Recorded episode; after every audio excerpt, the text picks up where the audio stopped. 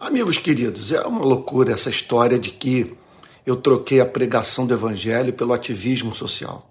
A decisão que eu tomei foi a de não ser mais pastor titular de uma igreja local. Agora, deixar de pregar o evangelho, eu, eu adoeceria. Eu não tenho como ficar calado quanto aos fatos referentes ao nascimento, vida, morte ressurreição e ascensão aos céus de Cristo. Não há mínima chance de eu me calar.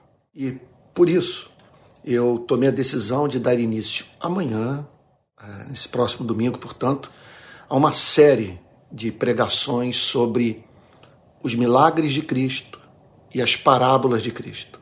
Então, na parte da manhã, na ABI, na Associação Brasileira de Imprensa no Centro do Rio, começarei a falar sobre os milagres de Jesus. Então vou passar um pente fino nos evangelhos, a começar de Mateus. E à noite, às 18 horas, com uma transmissão desse local onde me encontro, é, a série sobre as parábolas de Cristo. Qual é o meu objetivo?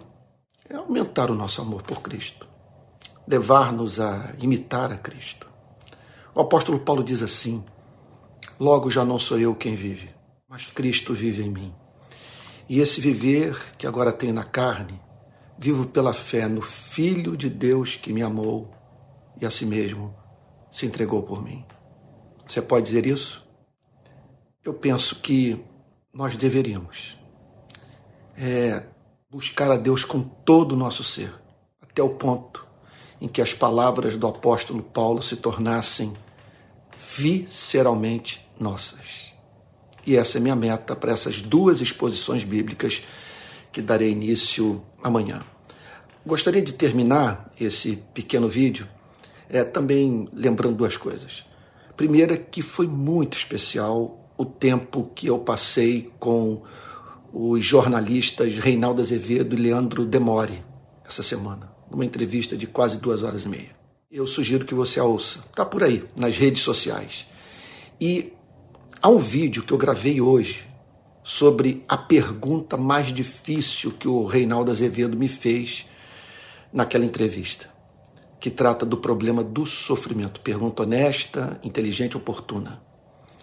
E muita gente, é, eu sei, é, lida com angústia com o tema do problema do sofrimento.